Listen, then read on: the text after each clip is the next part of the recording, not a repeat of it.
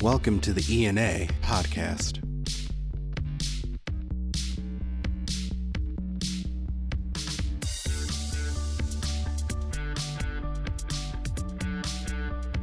This is the ENA podcast, and I'm Dan Campana, the Director of Communications with the Emergency Nurses Association, welcoming you back to our latest episode.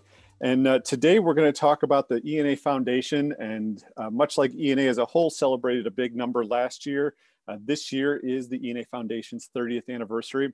And I'm excited to welcome Lynn Gagnon, the 1991 ENA president, uh, to the podcast today talk a little bit about the the really early moments of the foundation in ENA's history and uh, just a little bit of you know her perspectives on the way the foundation has grown over the years and we do have some you know exciting even really current information that I'm, I'm excited to share a little bit later in the episode. So with all that uh, Lynn welcome to the ENA podcast.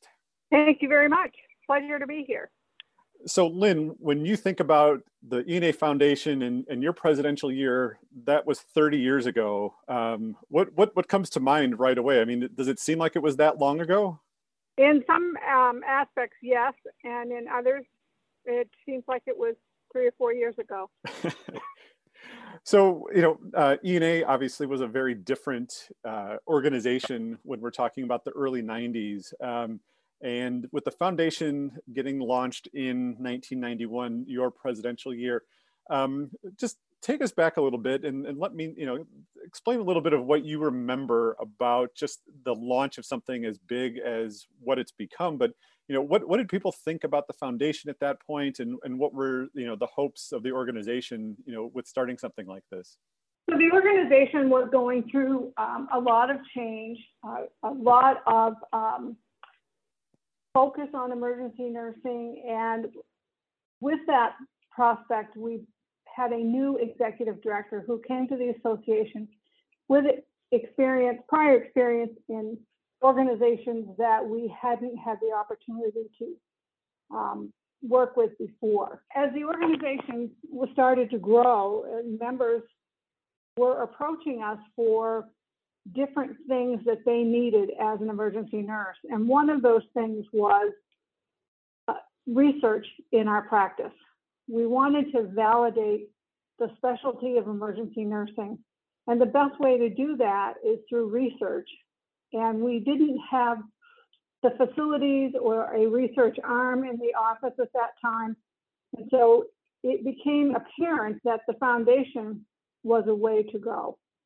And we started um, exploring, with the help of our executive director, uh, exploring the structure for a foundation, how we could set it up, what our goals would be. And clearly, the main goal was to raise money to give our membership um, funding for research when you talk about research in particular, um, you, you, talk about something that is, is pretty dynamic and, and people come at it from all different approaches, but funding is always something that is, is a big piece in that.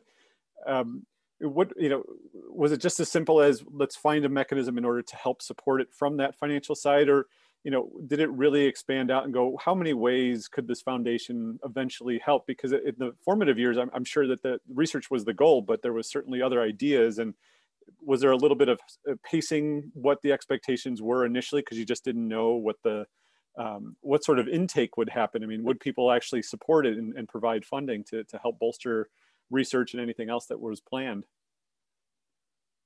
Absolutely.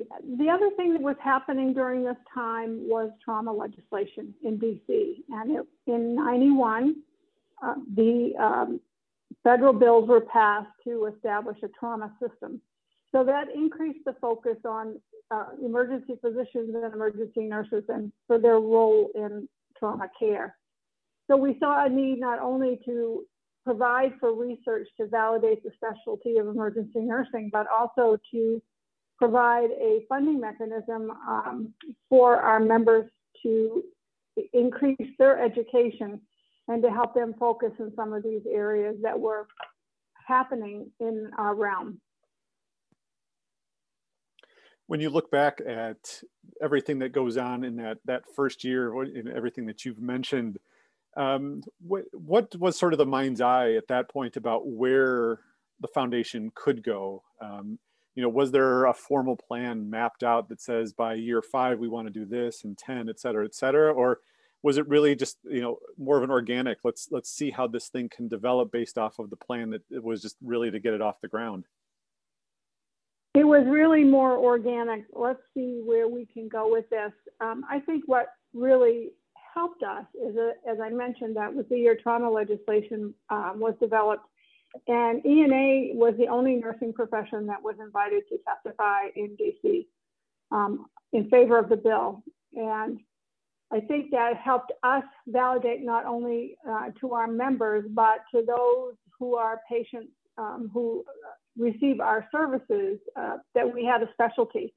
And I think we thought that if we could establish a foundation ultimately with the goal to support research and to validate the specialty of emergency nursing, but also to look at the other areas where we could support members in terms of education and outreach. Your presidential year is certainly just one year of, of your connection to ENA and, and certainly to the foundation.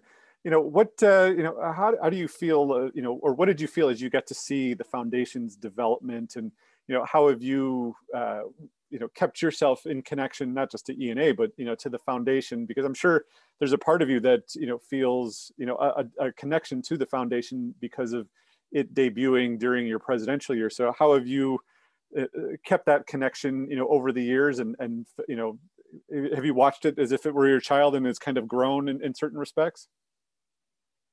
Oh, absolutely. I every year marvel at the amount of scholarships that we give uh, and the support that the foundation is able to offer membership. Um, my particular uh, history in emergency nursing, I did have a focus in emergency medical services as I sat on our state board.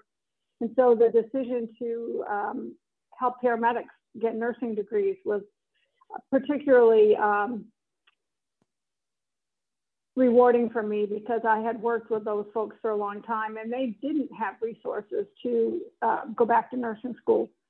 But the foundation has grown uh, beyond my wildest expectations or dreams in terms of the amount of money it's raised, the support it has from um, members. I mean, our members contribute an unbelievable amount of money to the foundation to keep it going. It's kind of like our members are paying it forward.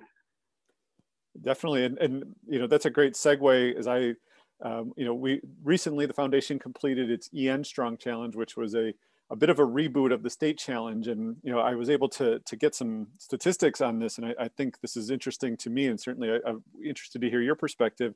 So from 2012 to 2020, foundation with the uh, with the state challenge raised about an average of 144,000. So the recently completed EN Strong Challenge raised in the neighborhood of about $413,000, which obviously is, is blowing out the numbers from the previous years.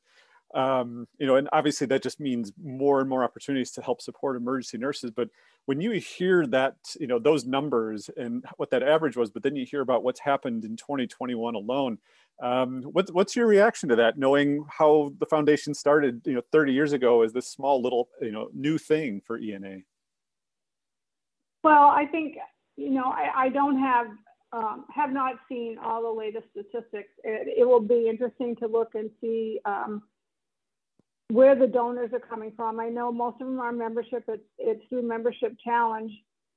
I think living through the pandemic and identifying new challenges for emergency nursing only validates um, the need that we have for the foundation and for the resources we can provide to our members to help them stay focused, um, help them have the resources they need, and to promote emergency nursing.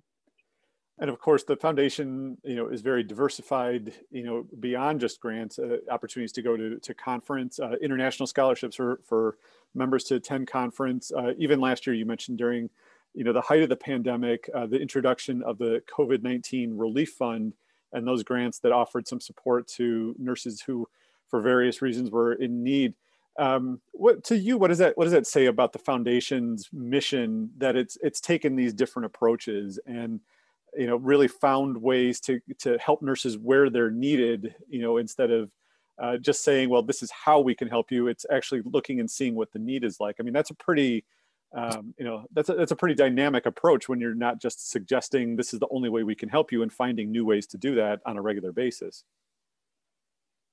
Um, I attribute uh, that ability to have that foresight and to think out of the box to leadership. Uh, we've had such strong leadership through the years uh, at ENA, and it, the year I was president in 91, it was the support of the board as we made our case for establishing a foundation. So the strength of the leadership started back then, and I certainly think um, the leadership we continue to have has been um, such a strong factor in the success of the foundation. So being as tied into ENA and, and seeing other things that have evolved, uh, you know, as over the years, you know, certainly, you know, um, you offer you have some different perspectives that you can offer looking back, but also in toward the future.